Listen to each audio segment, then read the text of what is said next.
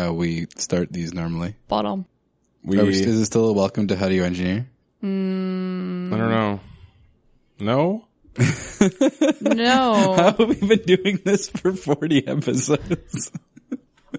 No, I think we just... We don't welcome it. Do we not? I don't. I think we did. I think I used to introduce every episode for the longest time. Yeah. Well, maybe you should. And then I stopped because I was bored and people in my head laughed at me. Okay. Well, not just in your head, Pete. Yeah. I was going to say, if you'd rather, I could laugh at you to your face. Out loud. Well, I mean, I could be like, welcome to, I don't know. You know, I'm getting tired of the voice. Too. You're getting burnt out on the radio voice? I feel like I want to do something more cash now. I just want to be like, hey, welcome to How Do You Engineer? Please stop with the hand movement. Let's rap about engineering. Nope. I'm going to sit on my chair backwards. What up, Holmes? I'm going to drop some knowledge. This is awful. These chairs would be so hard to sit backwards into. Okay, hold on. Are you trying? Yes. Okay. There we go. Oh, right. You went under the armrest. I was going to go over the armrest. No, you'd have to go under. That would hurt so much. This is actually really uncomfortable. You put your legs like on the backrest, and then you're just like riding it, and then you fall over. See, this sort of video would come in handy. Nobody said they wanted video. Fias did. Ow. Okay, they didn't know you were going to do this. See, no, Simon's stuck in the chair. Hold on. Let me see if I can figure out how to... Do you need help? How to Facebook Live. How do you Facebook Live? Okay, no. If you're just going to take a picture... Ow! Events. That was in no way awkward. If you want something funny about sitting in chairs... there is a great compilation video of all the time that Riker from Star Trek gets into a chair by stepping over the back of it. Oh my god, yeah. It's all fantastic. Right. I've seen that. I've not seen that. It's not weird until you watch it over and over and over again. You're like, why does he keep doing that? There's gotta be a better way. I know. Now I'm slightly out of breath from trying to get a chair. You're too young for that, Simon. I know. I'm not in that bad shape. Pete, stop doing whatever you're doing. We need to make a podcast. I'm learning. I'm hungry. I feel like that would be a good way to start the podcast. Just learning. Pete, stop doing whatever you're doing. We need to make a podcast. Hold on.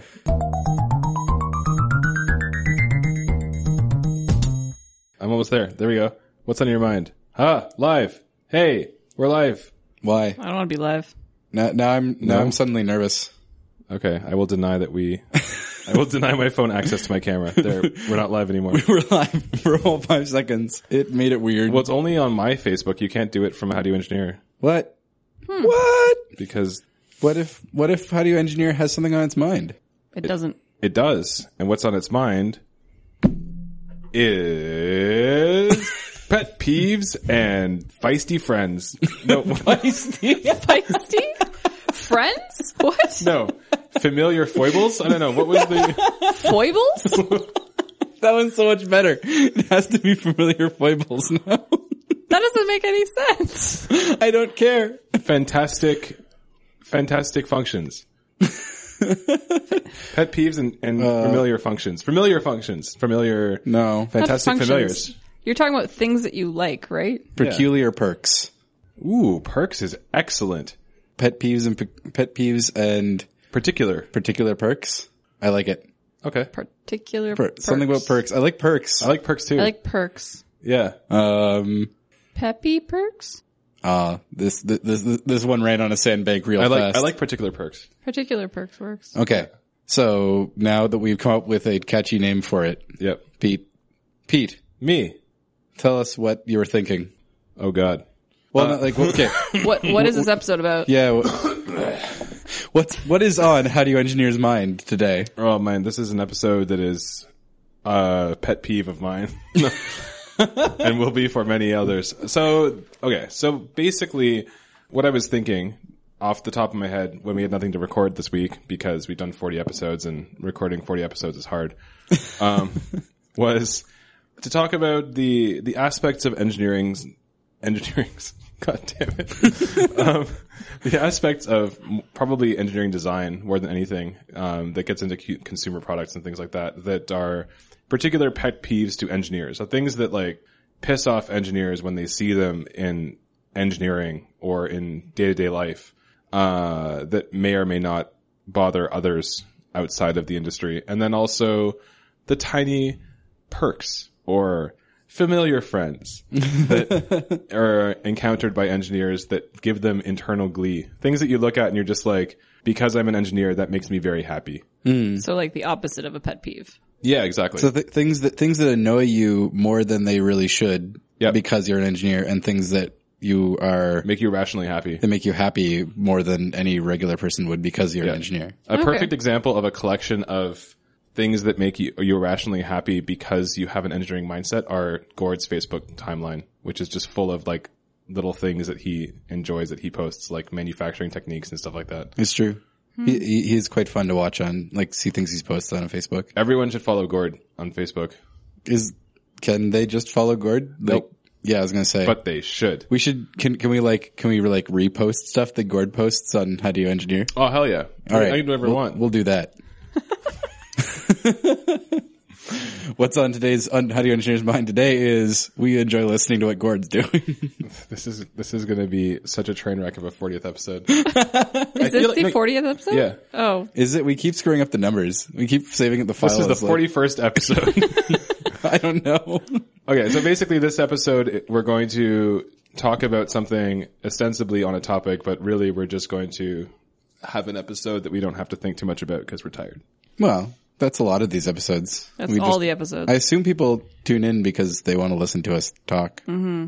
Okay, so why don't you start, Pete? All right, well, I have one that I just encountered today, as a matter of fact. Is it a peeve or a perk? It is a peeve. Okay. Oh, no. Pete's peeved.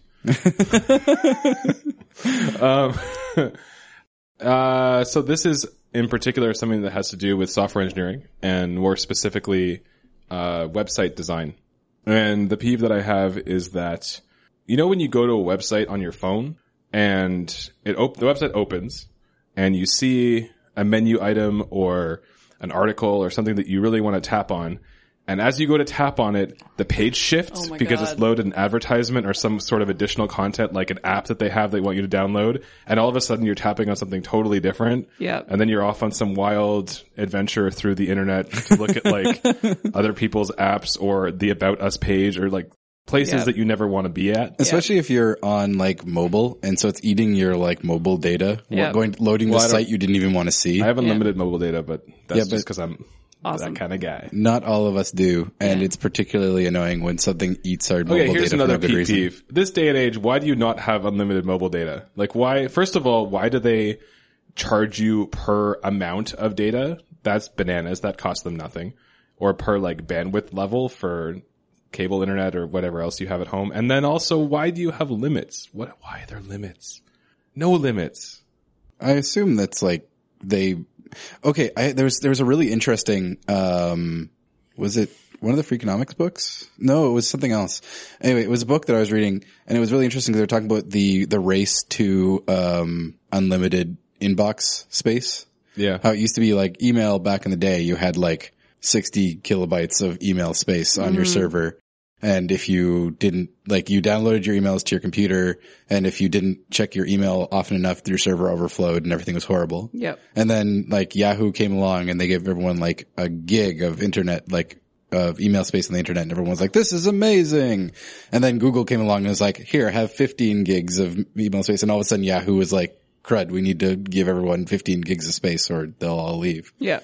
And so it was an interesting thing that they were trying to figure out how fast they had to add servers for storage based on how fast people are going to start accumulating more and more data in their email. Yeah.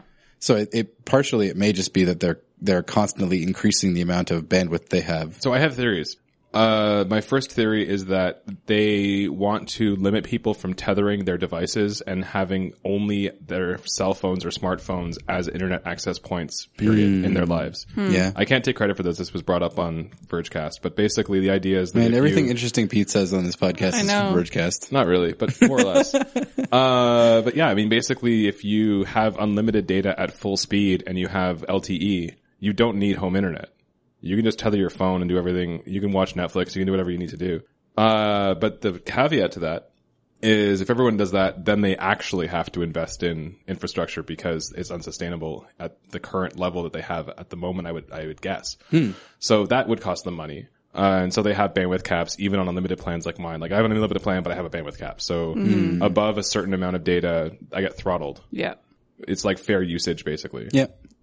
So there's that. But the idea that I have is that they're moving gradually towards more unlimited plans now so that people, but they're charging more for them so that people will start to end up having to pay more money for the same amount of data they've always used with the promise of there being more or faster opportunities in the future so they can invest in the infrastructure they need for 5G. Because 5G, they will have radically larger bandwidth caps. Because basically, this was the pet peeve that was on Vergecast that brought up this, which was, why do they advertise all this stuff that you can do with your phone? All of these, they want you to live on your phone. They want you to do all of these activities on your phone. They want you to use your phone for everything. Yeah. But they give you bandwidth caps, and they have limited battery life. So if phones are really going to be your be-all and end-all computational device in your life, they need longer-lasting, better batteries, and they need unlimited data access. And so I agree with both those statements. For you to have the data access at the sheer bandwidth and throughput levels you're going to need for 5G, they have to start ramping now because they can't all of a sudden be like, oh, well, you know, you've got 2 gig per month on your plan, but now you've got 5G. You're going to use that up in 3 days. Like it's not going to work. So there's that. Those are my feels and thoughts. So are we expanding the topic of the episode already from what the pet peeve to what's your pet peeve and how might it be solved or why is it? No, why do you think they do it that way? Like what's your pet peeve and what, but if you were to think about the person who did it, what might have been on their mind? So let's think about that XKCD comic with the traffic engineer where the guy is sitting at the traffic light, yelling at the traffic light for being stupid. Oh yeah. And the traffic engineer appears on his hood and it's just like, do you realize I did 3 months of modeling to design this traffic light? Aww. Oh, that was, the thing I was talking about earlier today with Andrew. There's a game. I think it's called, A Better Subway. Yeah. And, I'll find it out and put a link into it, but it's a game that they created online where you can use, they give you the map of New York and they're like, you think it's so easy to make a great subway system. Why don't you try? And then they basically say like you lay out a whole new, like you can build it from the ground up. It doesn't have to vaguely resemble the current subway system. And then you create a whole subway system and then the program calculates based on the amount of track you have and the number of trains you're going to need, how much the operating costs for your system are. And then based on census data and ridership data from the current subway system, it estimates how many riders you will have on your system and how long it will take people to get places. And then it calculates what your fee would have to be per user. And so you can see whether you actually create a better system than what's there. And so it'd be interesting to like try that out. Hopefully it would give people perspective for how like difficult it is to try to balance like cost of lines and stuff like that. Traffic lights are crazy. And like transit systems, yes. Traffic lights, but traffic lights you see every day whether or not you necessarily commute using transit. And they're like mind-blowingly complicated.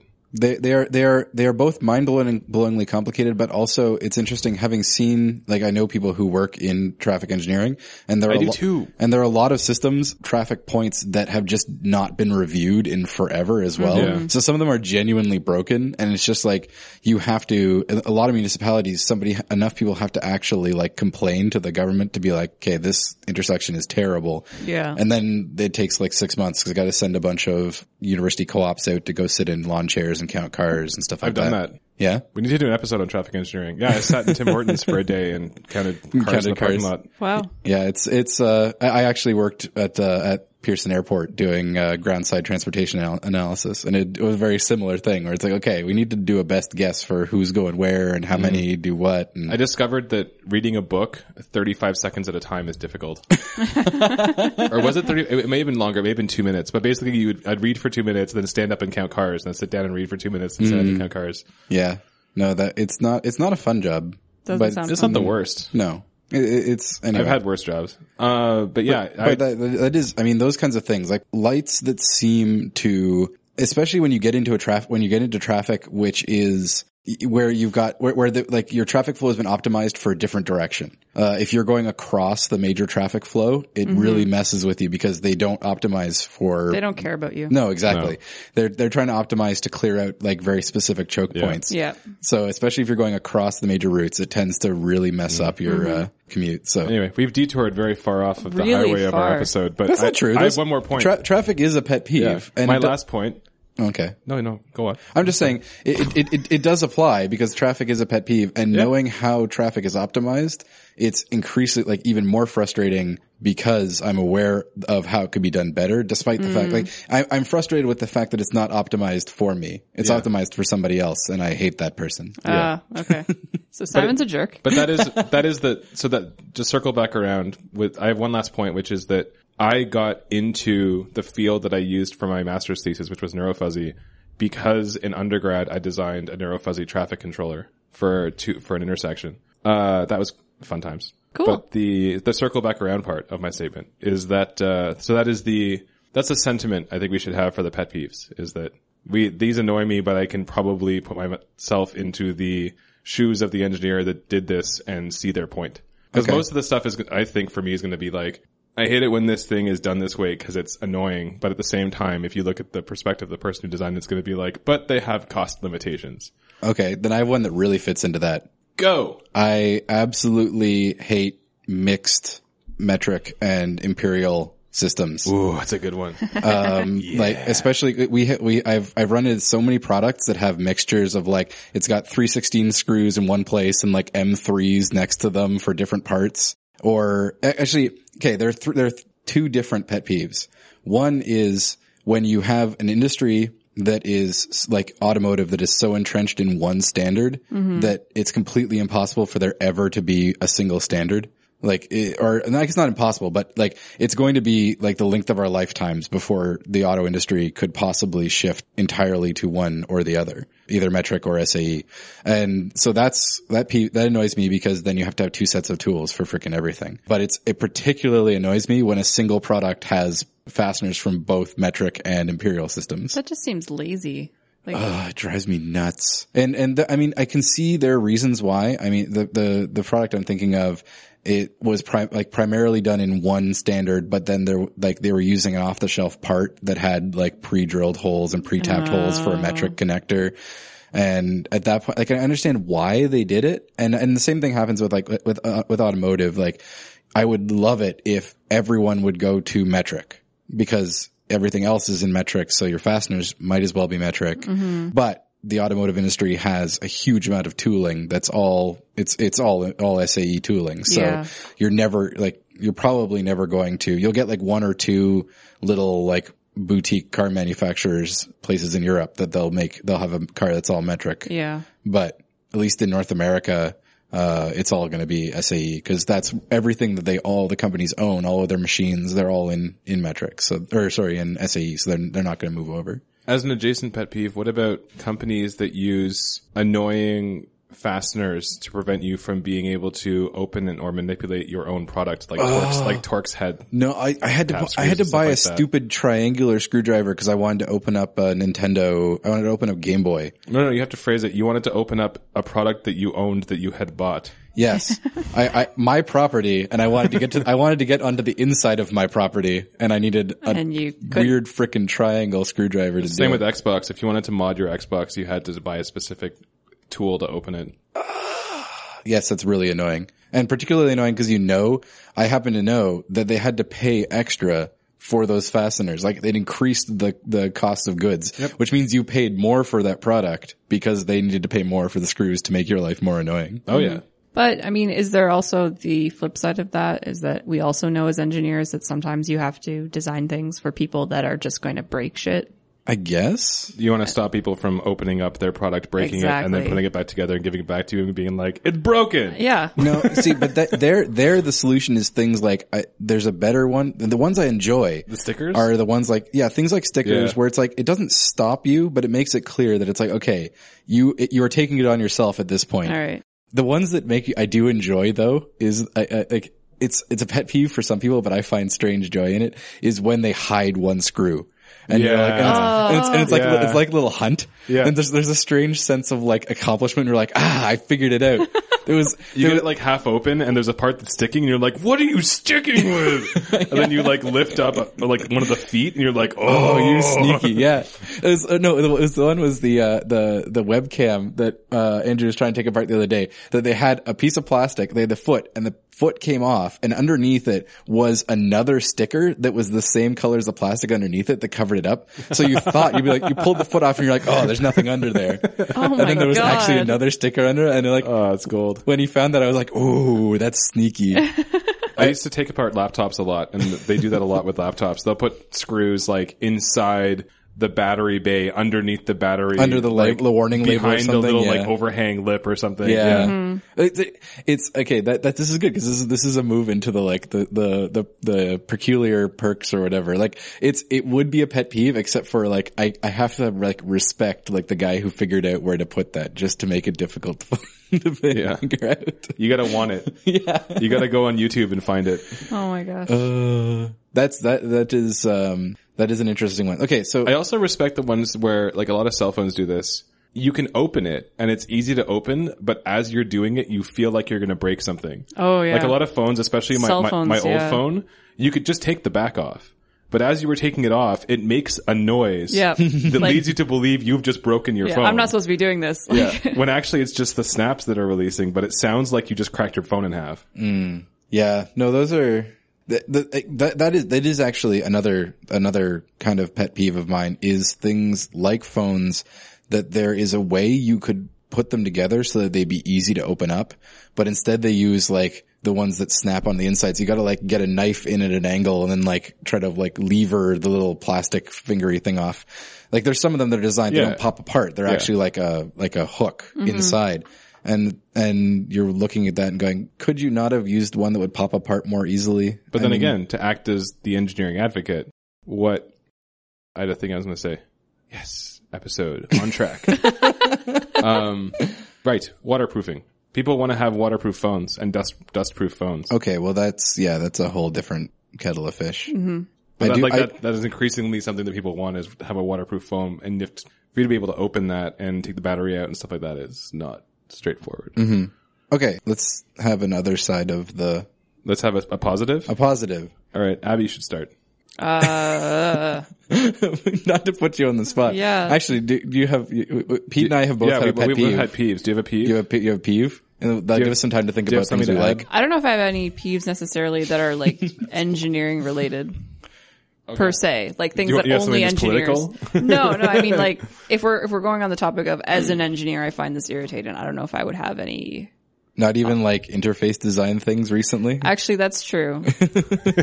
Abby's been working on interface design things, and I see her shake her head at like things she looks at a lot. Yeah. Well, I mean, interfaces that aren't intuitive are frustrating. But is there a specific way in which things are not intuitive? You're like, ugh, why do people keep making the same mistake? I don't know if it's necessarily something in particular, but it's like, I have a degree, and if I can't figure out your website, like that's problematic. Interfaces that don't use generally accepted norms tick me off. Yeah. Like you look at something and you have like the hamburger. Yes. Like, anywhere, if you have a website and where you have three horizontal lines, one above each other, it had better open a menu when I click on it. Yeah. If it does anything else, I will be so mad. Yeah. Yeah, exactly. But it's particularly like knowing that is a norm and that you should be designing to that. It makes it particularly annoying when things don't do that. I have an adjacent one, which is when I know this is a thing that used to be done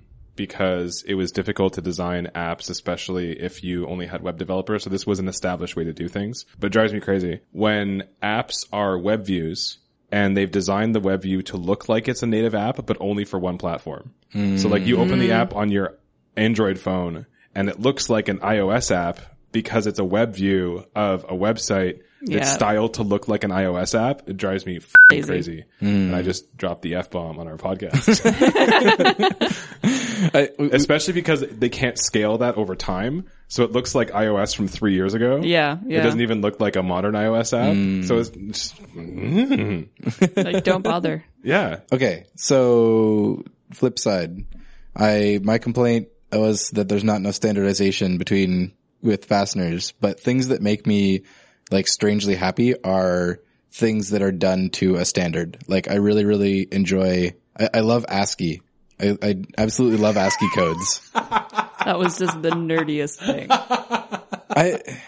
I just love ASCII. Okay. I have a very, very specific appreciation for any standard that does manage to get global adoption. Yeah. So the fact that it doesn't matter where you are in the world, you're going to find like at least English language data is encoded, like the text is encoded in ASCII. Mm-hmm. And so you're going to know at a glance when you look at like hex data, you can say, okay, no, this is a whole bunch of like 39, like 30, whatever, in the range of 30 to 40. That's text. I can decode that. And so like that, bite size data blocks that convert consistently around the world to a particular kind of data, I find very, very like satisfying. Because I have an appreciation for how difficult it is to try to get the entire world to agree on a standard like that. That's true. Yep. I can appreciate that. I mean, actually, if we're going to go beyond that, like things like IP and anything like that runs the internet, the fact that we managed to make a global network that allows you to push data anywhere you want in the world, that I have a crazy appreciation for it. Yeah. That I think a lot of people don't have enough of appreciation for how crazy that is. Well, cause they don't understand. I have an adjacent, thrill, let's call it. Perk, friend, thrill, whatever. I'm confused. Thing that makes you happy. Yep. And for me, it is, this is to a certain extent stolen from Pat Rothfuss. People that are really deep nerds on a particular topic, like not even related necessarily to what they do for a living. Like part of this comes into like open source, where there are a lot of developers that on their own time as hobbyists maintain parts of open source code that they just take a liking to, or it makes them happy. And they could be like super nuanced elements of like MP3 encoding, or super deep dive parts of like how parts of the internet work or things like that. But there's also like those guys that are, it's basically the ham radio operators of the modern world, where it's like they invest all of their time and energy in super specific, deep, dark parts of engineering. That's like where they live, and they just are really taken by them. I think that's cool. I think it's cool when you just double down on something. All right. Simon and I have been talking a lot about UTF encoding, and I'm sure there are people out there that are just like, they are deep in the bowels of like character encoding. Yeah. Just data encoding in general. I find the process of encoding data very interesting. And so anytime when you can get something like that kind of a system encoding working consistently around the world, it's pretty amazing. I mean, UTF and Unicode and all that, they're kind of maybe standards. Mm-hmm. That's not 100% sure whether they're actually standards. But it's guys like the Australian you were talking about in one episode who developed that new type of transmission system, and he was just like a plumber. He's just like, I want to build transmissions, and spent like 20 years developing it. Just people who are excited about things. Just excited about engineering stuff, and they go way deep on particular aspects of it. That's interesting. That was not really within the scope of what I originally thought was going to be the like... I'm going to call them warm fuzzies. These are warm fuzzies. We had a whole bunch of cold pricklies, and now I got a warm fuzzy. Aww. This gives me a warm fuzzy feeling about engineering. That's cute. I have a bunch of weird ones for warm fuzzies that I'll just drop out there at this point. All right. So these are things that I like in products, like product design. Wait, hold on. I think we need to spread these out. We need to intersperse them with things that are annoying. So here's a warm fuzzy with Pete. All right. An industrial design warm fuzzy. Okay. I like things that have... And this is a very difficult thing to describe, but I was thinking about how I would describe it, and I think I'm just going to have to use examples for everyone. So the back of the black Nexus 5 phone, it had a particular material that was used, and it was like sticky, but not sticky, and it was rubber, but not rubber. It was a plastic that was sort of rubberized. I know what you're talking about. I like materials that I like products that had a high coefficient of friction, but it didn't actually stick if you pulled your finger away from it. I like products that use on part of their shell that type of material. They use it sometimes in cars for like knobs and things like that. They use it sometimes on the bottom of products like the Apple TV and stuff like that. I like that. Oh man. Have fun. See you later.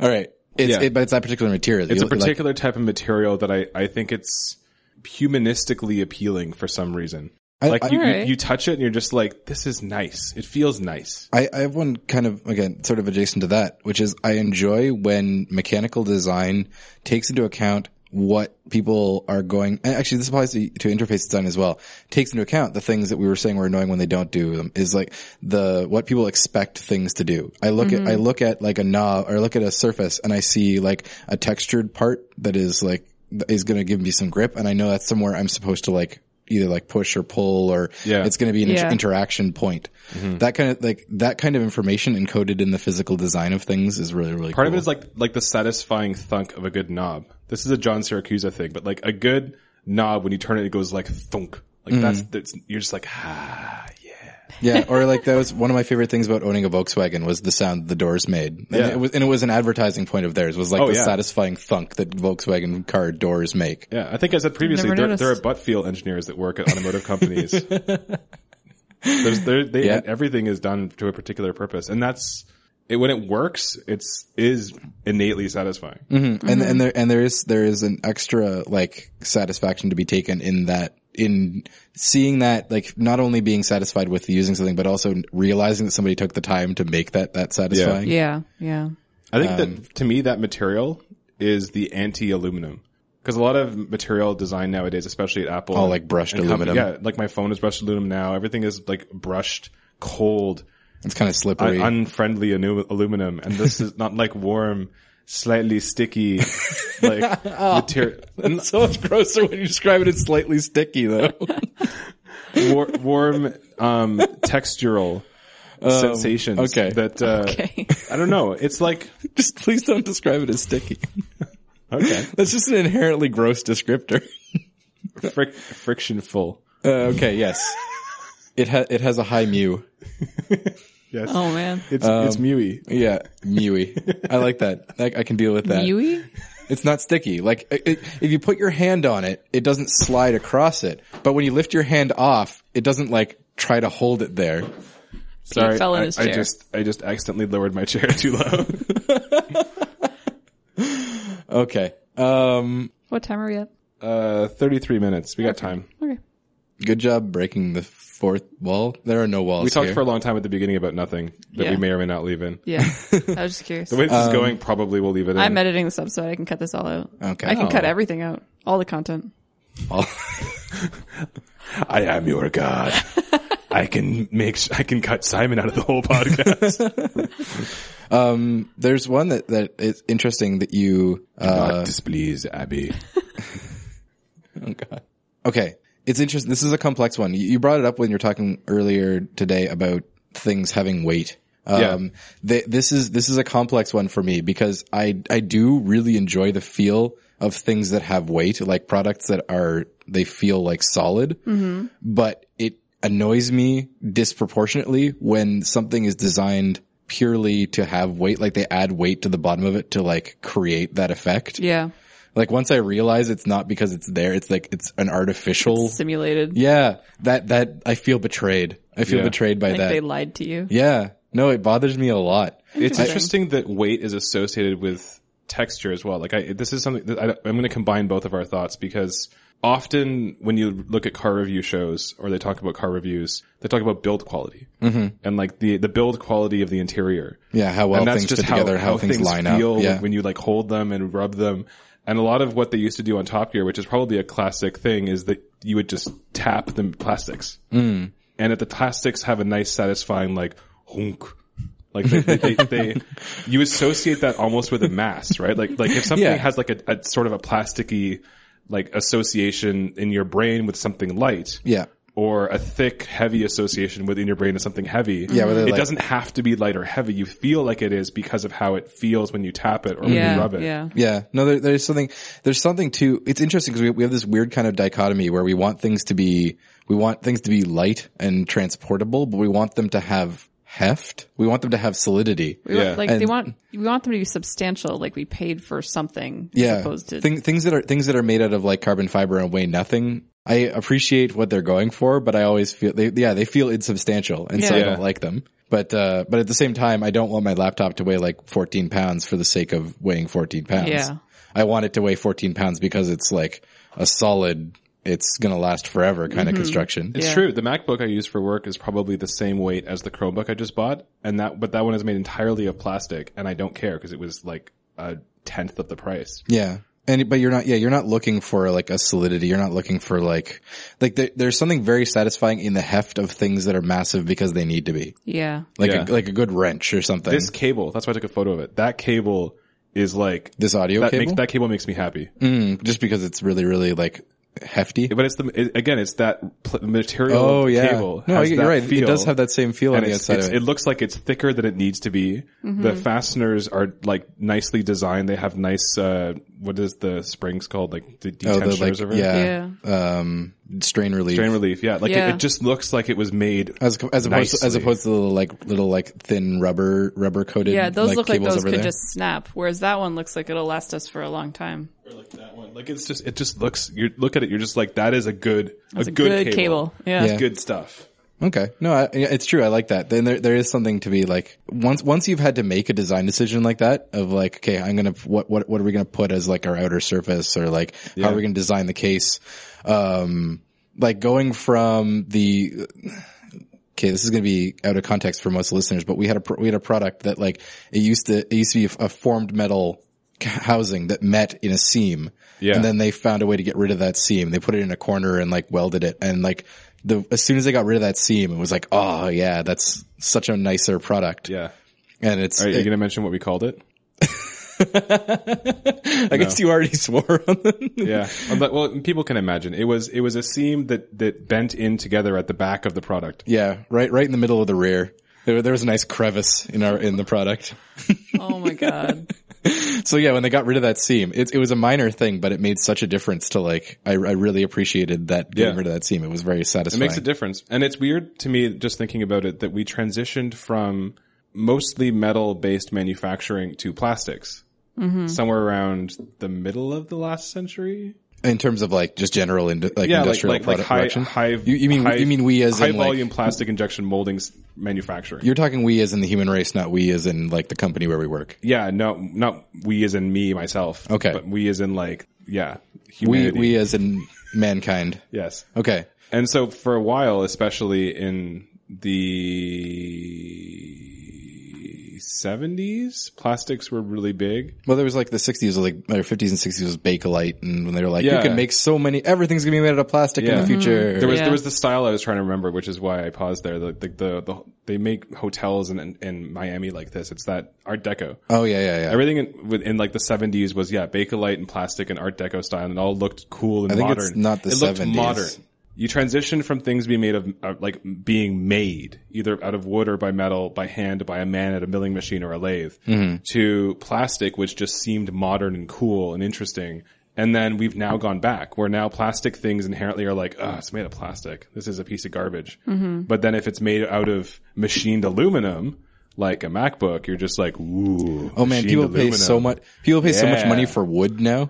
Used to be you made stuff out of wood because you had nothing else to make it out of. And now something's made out of wood and you're like, oh man. Yeah, like it's going back to manufacturing techniques that involve a dude at a machine that are like, this is the quality stuff right here. Yeah. As soon as it's man-made, it just, it seems more real, substantial. Yeah. You want to pay more? Yeah. Yeah. Just because I think that we might actually get feedback on this, the Art Deco movement was in like the 30s, not the 70s. All right. Well, that's just how I roll. That didn't sound right to me. No. It was that. There have been several such things where you have like that you want to have the shapes of the future kind of thing where it's like this is the way the future is going to be, and then it never is. And and people who don't keep up with that are actually, that's another pet peeve, is companies that keep making things that are futuristic even after we get to the future. And that's now retro futuristic, but not retro enough to be cool. It's just kind of sad. But sometimes that's their thing. Like my example of that is always the IBM ThinkPads. Like for they made the same laptop for 15, 20 years. Okay, but like if Apple had kept making like, you know, the old MacBooks, the ones that were like almost a circle and they were like, oh yeah. And like those, everyone was like, ooh, it's the new like shape of computer. If they kept making that until now, it would just be sad. Would it? I guess so. It would just be like, okay, we've arrived at the future. Let's make something new. But like, I mean, it's pretty obvious that the next generation is going to be glass. Everything's going to be made of glass. Obvious? Well, not obvious, but it's obvious in my brain. Okay. I look at the world. In Pete's world. And I think, glass. It's all glass. Everything in Pete's world is glass. Obviously, right, guys. I would be, put it this way, I'd be surprised if, no, I wouldn't be surprised. That's a bold ass statement that I can't back up with anything. Actually, no, because all you have to do is guarantee that you will be surprised. It doesn't actually have to be in any way probable. All right. What will you may or may not be surprised? I personally will be surprised if phones aren't made entirely of glass. Like you're etching circuits directly into the glass? No, like the enclosure. Because that would be awesome. The enclosure is entirely glass. I would rather that it was actually made out of I want them to be like Star Trek, like the isolinear, like the chips that they take in, like etched glass kind of things. I want that to be, or the thing from Minority Report where he's got the weird like thing he slides into the side of a pane of glass that just like carries a picture with it. Oh yeah, that was cool. Those are actually, like, now that I think about it, those are both terrible, terrible interfaces. Never mind, I don't want either of those things. Like, they're teaching us as a species to interact with technology by touching glass. And we are so far off the rails. I know. Okay. Who are teaching us? They. As a species. The Illuminati. The gnomes of Greenwich. No, but when was the last time, other than trackpads, which are now made of glass, by the way, when was the last time that you interacted with a piece of technology either by a touch screen or a trackpad or something like that, and it wasn't made of glass? Everything that you... Pete's gone all conspiracy theory. The future of UI is touch and swipe and interacting with your hand. It's haptics. Yeah. And all of the haptic interfaces that are being developed mostly by Apple and the smartphone manufacturers, but that's where you live basically when you interact with technology, are glass. You touch glass. You play with glass. You feel glass. You are... interacting. And the weird thing is that glass has feel too. New Samsung phones have a different feel of glass. That is actually, yeah, a pet peeve of, that is another pet peeve is when you have a touch screen, but when you touch it, it has high friction. Like touchscreens need to be low friction. Yeah. Otherwise you're just like, this is way more work than I want to be putting. Or they have a really weak haptic engine inside. So when you when you tap on things and they give you that vibration, the vibration is like,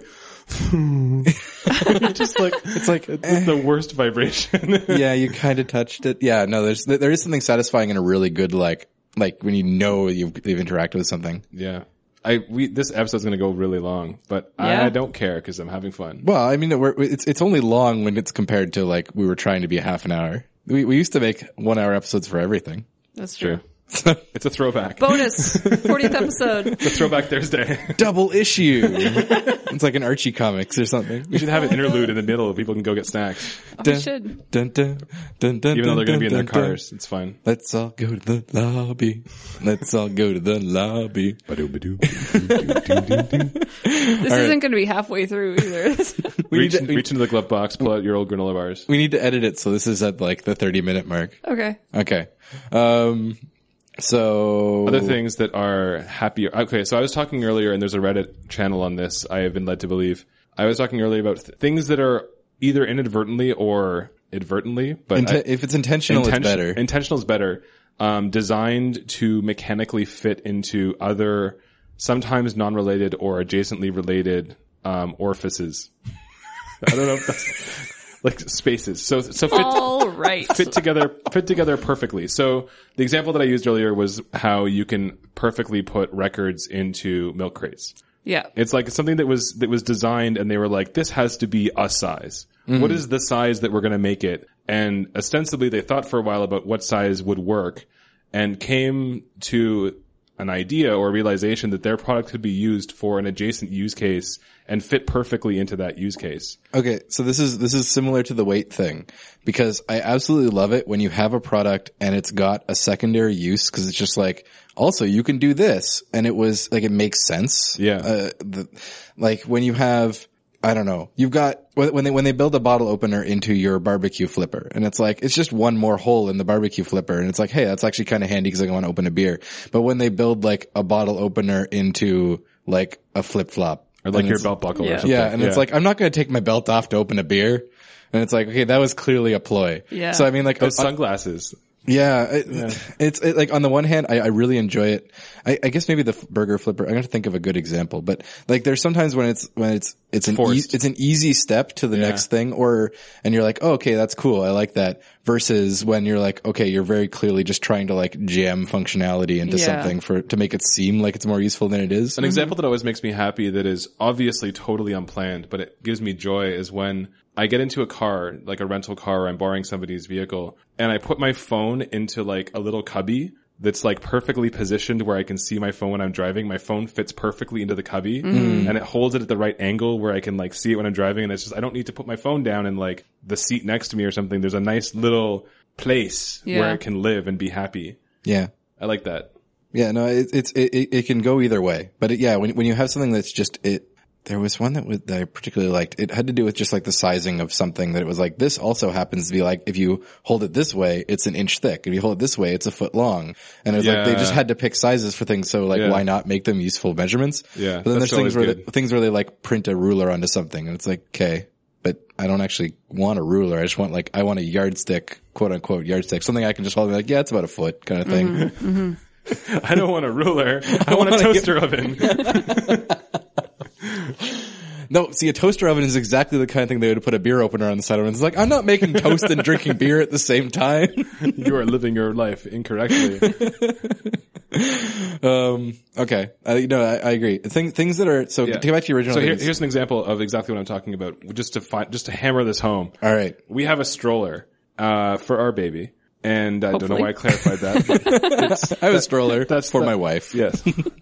And, so as you're like, piloting the stroller, you have like a console in front of you where you can like store stuff. And there's like a couple cup holders and stuff like that. There's a little compartment that you open with a lid, and my wallet fits perfectly in that compartment. And then at the front, there's another little compartment that opens, and my phone fits perfectly in that compartment. So it's just like there's a little place for all of my shit to live when I'm doing stuff, when I'm pushing the stroller. You have a baby wallet though. It's an itty bitty wallet. It doesn't fit. It fits with some space around, so that like not like giant woman purses would fit, but like, you know, that sounds, is that, no. I'm offended.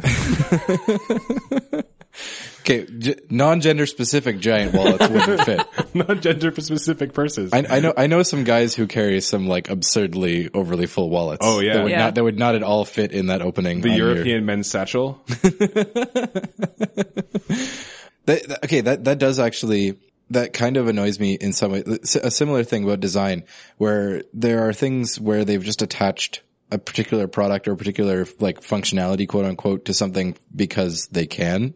Like whole bunch of backpacks. I own 3 backpacks, and they all have a little pocket on the outside that's like, this is where you put your music device, and it's got a little like port that you put your. And I was just about to bring this up. I have never once thought to myself, man, I wish I had a pocket just for like where I could put my music device that had a port for my headphone cord to go through, and yet it's on every backpack. I know. It's like, why is this a thing that's designed everywhere? And jackets too. I was gonna say the jacket one that really irritates me is the cell phones, and they make them for like the really old Nokia phones in modern jackets, and it's like no one's phone is that small anymore. But no one's phone fits in this hole. But life hack, your phone fits in the CD player compartment. Oh, good. CD player compartment. For your Discman, you can put your phone in there. Oh, yeah. No, that annoys the heck out of me.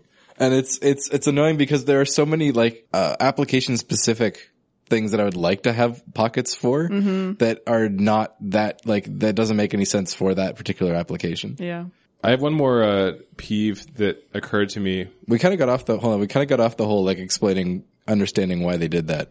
Oh yeah. Well, they did that because that was the hip and cool thing to do at the time. Yeah. And they're just out of touch. Yeah. Okay. Yeah. Technology moves faster than backpack industry moves. Okay. Especially because everyone has a backpack that they've had for like 10 years. No one has like, I got this backpack.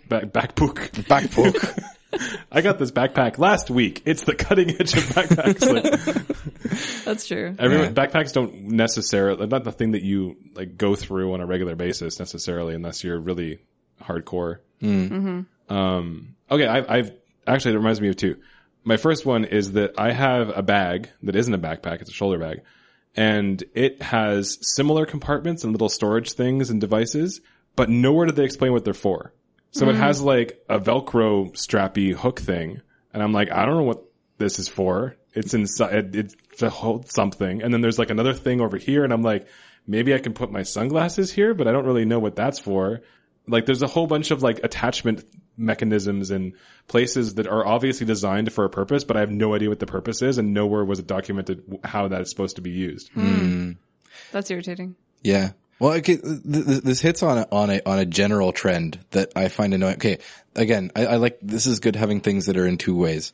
I absolutely love things that are added onto a product that actually make my life easier. Like if, for instance, a lot of things that come like bundled with like the Chromebook, there are a lot of little like apps and things that are in there that make, I really like the way that it handles my data, but I hate bloatware. And there's a really fine line between those two things. Yep.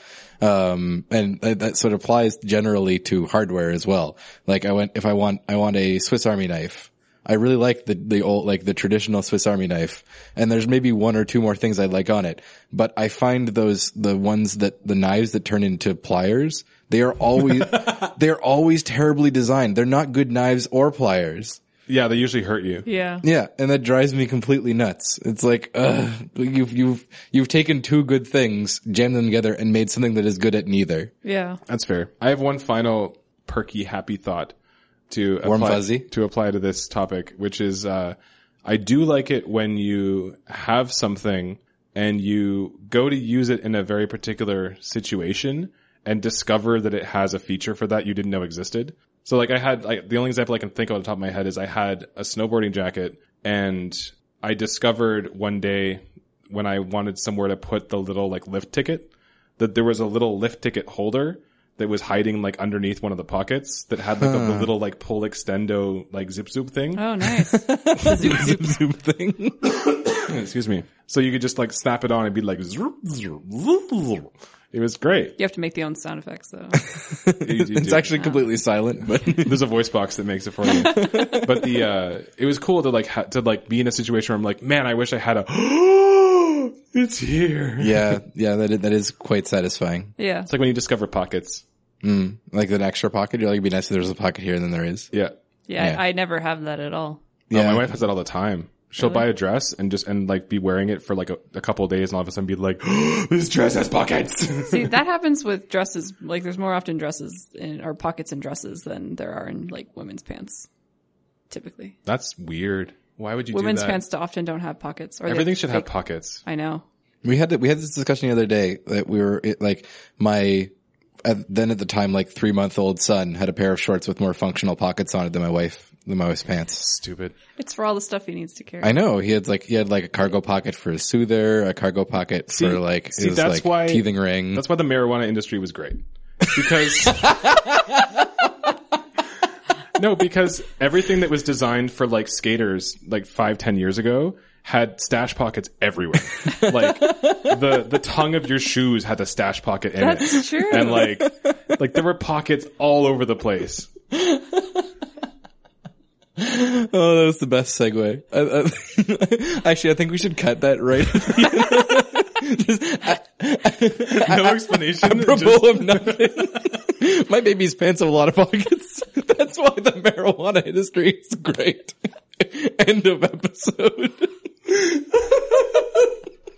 Do you want to cap it off with one final thing that makes you happy? Like example of something that makes you happy as an engineer? Like a thing where you look at it and you're just like, this is a nice thing. This is a thing that I wish I had made because it's nice and it's well done. It makes me happy in my engineering place. Okay. Can we have can we edit out a few moments of silence while I think about this? I need a good answer. I was thinking about it for a while, but the problem is the one I like makes me angry, so I don't know if I want to use it. What? It makes you angry that you didn't think of it? Is that the? No, it makes I don't like it. But I like the way it is aesthetically. Like okay. I like the way it looks and feels, but I hate it as a thing. I think that you have to say that one now because I need to know. Apple TV. Oh, okay. The last Apple TV. Mm-hmm. As a physical thing, I like the weight of it. I like the rubber bottom of it. I like the plastic they used. I like the way that the lights look when you turn them on. The way that they put the logo on it, like I like it as it's a beautiful thing. You like it as a sculpture, not as a piece of technology. As an aesthetic piece of technology that that does stuff. I think it's wonderful. Mm-hmm. But even the cable, like the power cable is a really nice material. It plugs in really satisfyingly. Mm. But it's just as a product, I despise it.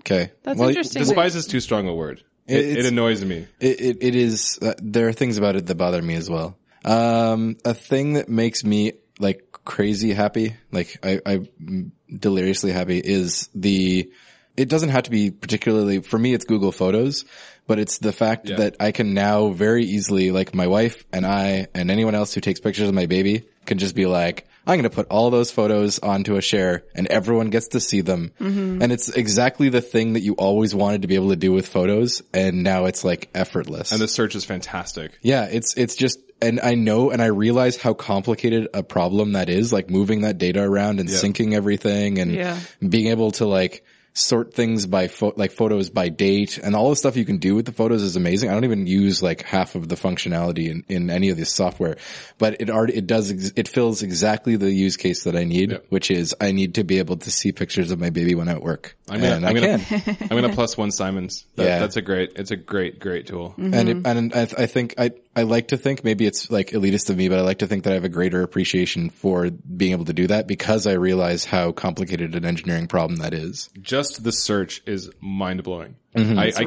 I can't even begin to fathom how you put together a system that can take almost at like random words and phrases and apply them to a collection of photos. Yeah. Like, almost perfectly accurately. Yeah, it's crazy.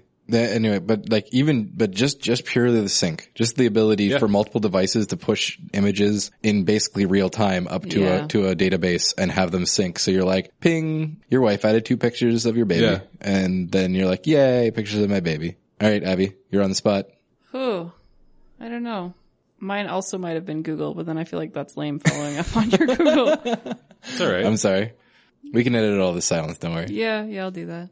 It could be like, I really like an umbrella that has a really satisfying thunk when it opens kind of thing. Or even just something that was designed elegantly. Like the classic example would be a doggy door, but that's a stupid example. But like something that's just like, it's so simple. Doggy doors, they're dumb. It's so simple and yet so perfectly effective.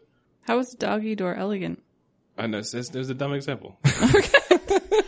I thought you were like grabbing this from a textbook. No. I've heard that referred to as like the example of an invention that's only obvious after it's been created. Mm-hmm. They always do is just like doggy doors. Who would have thought that a door would be another great thing to have? And then someone put a door in their door and everyone's like, oh, my dog can go through that. It's a dumb example.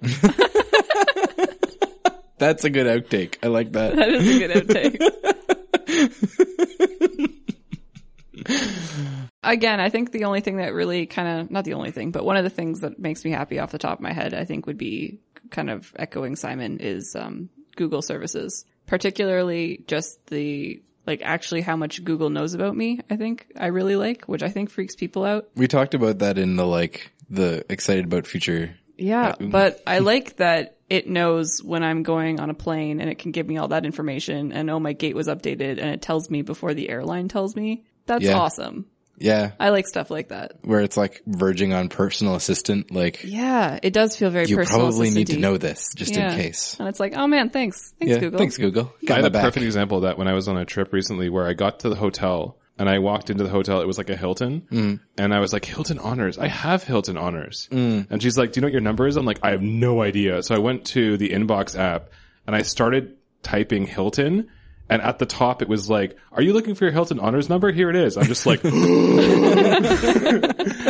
in my brain. It was amazing. Like, it had a little card that appeared that was like, this is your Hilton Honors number. It knows what you're looking for. It's phenomenal. Actually, I really like, to expand on what you're saying, I really like that now Google, when you ask it a question, it'll give you the answer in the top of the Google bar without you having to go somewhere else. Mm-hmm. It'll scrape Wikipedia or it'll scrape something and be like, this is probably the answer to your question. I know. If it is, then you don't have to go anywhere else. It's good. I'm gonna round out our Google is wonderful. All hail Google. By just as a pure side note, I was very happy with the redesign they just did on Google Fonts, the website. They just redesigned the look and feel of the website, and I think it's beautiful. That's all. I don't think I've ever been to Google Fonts. No. It's a wonderful place to get free fonts. It's a wonderful world of font faces. If you ever do web development, it's the place to go because the fonts are free. They're appealing. Like, they're graphically well designed. Mm-hmm. And you can link to them directly from your code. You don't have to actually they don't have to have the font installed. You can actually put in your website, go get this font. I enjoy that people make fonts. I like that, yeah. It's a thing that people still do. Mm-hmm. People are making typefaces. There you go. We rounded out our trifecta. All right. Making fonts is fun. Fun with fonts. Fun with fonts. Fonts. Fonts is one of those words, if you say it enough, it sounds funny. Fonts. Fonts. Fonts. Sounds like there should be a Z in there. Or a C-E.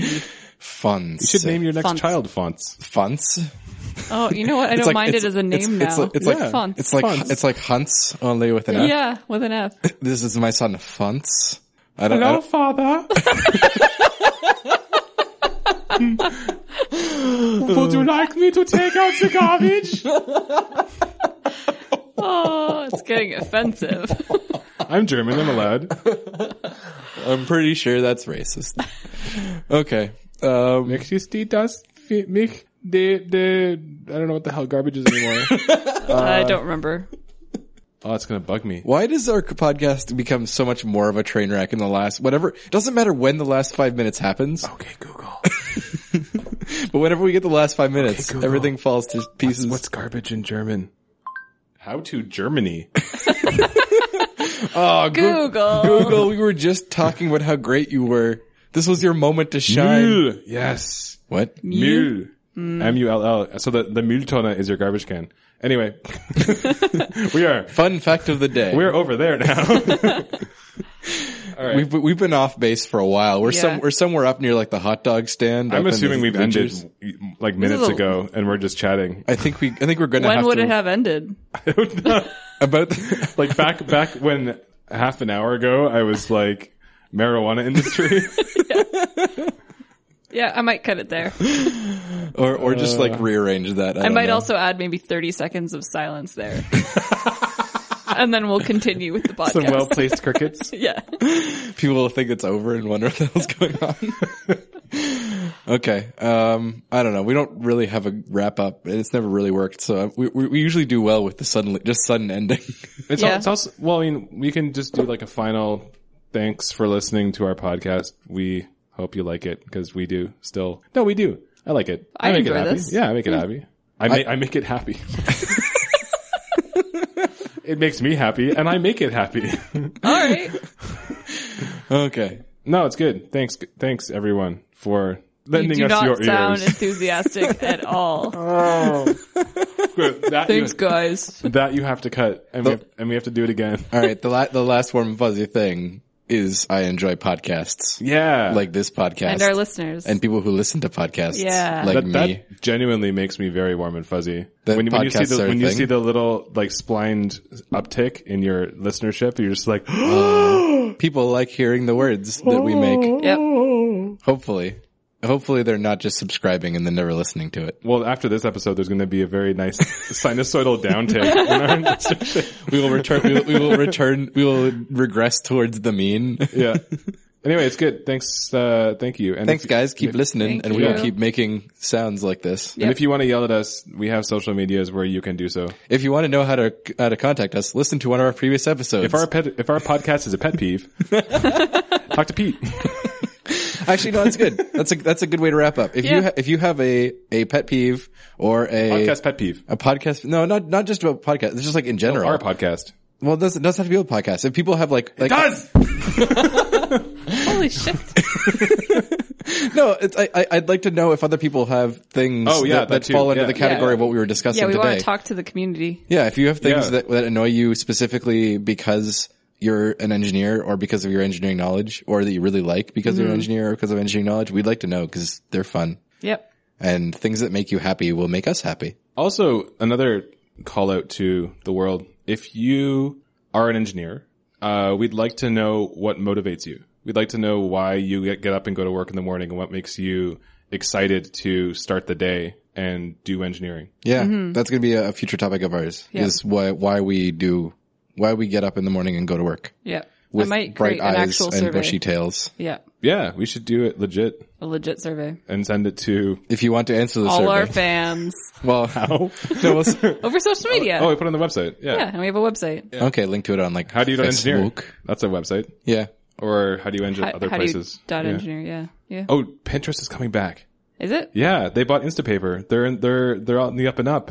Are they? You got to get back on Pinterest. Were they ever down? I don't know. I but know. They're up now. I use Pinterest daily. Okay, yeah, but that's because you're planning a wedding. Yes. Okay. That doesn't really count. Well. Because once you're done planning the wedding, you will stop using Pinterest. Yes. Until you have a baby. Well, I only use Twitter because I have a podcast. Yeah, that's true. Yeah. We have been wrapping up for 10 minutes.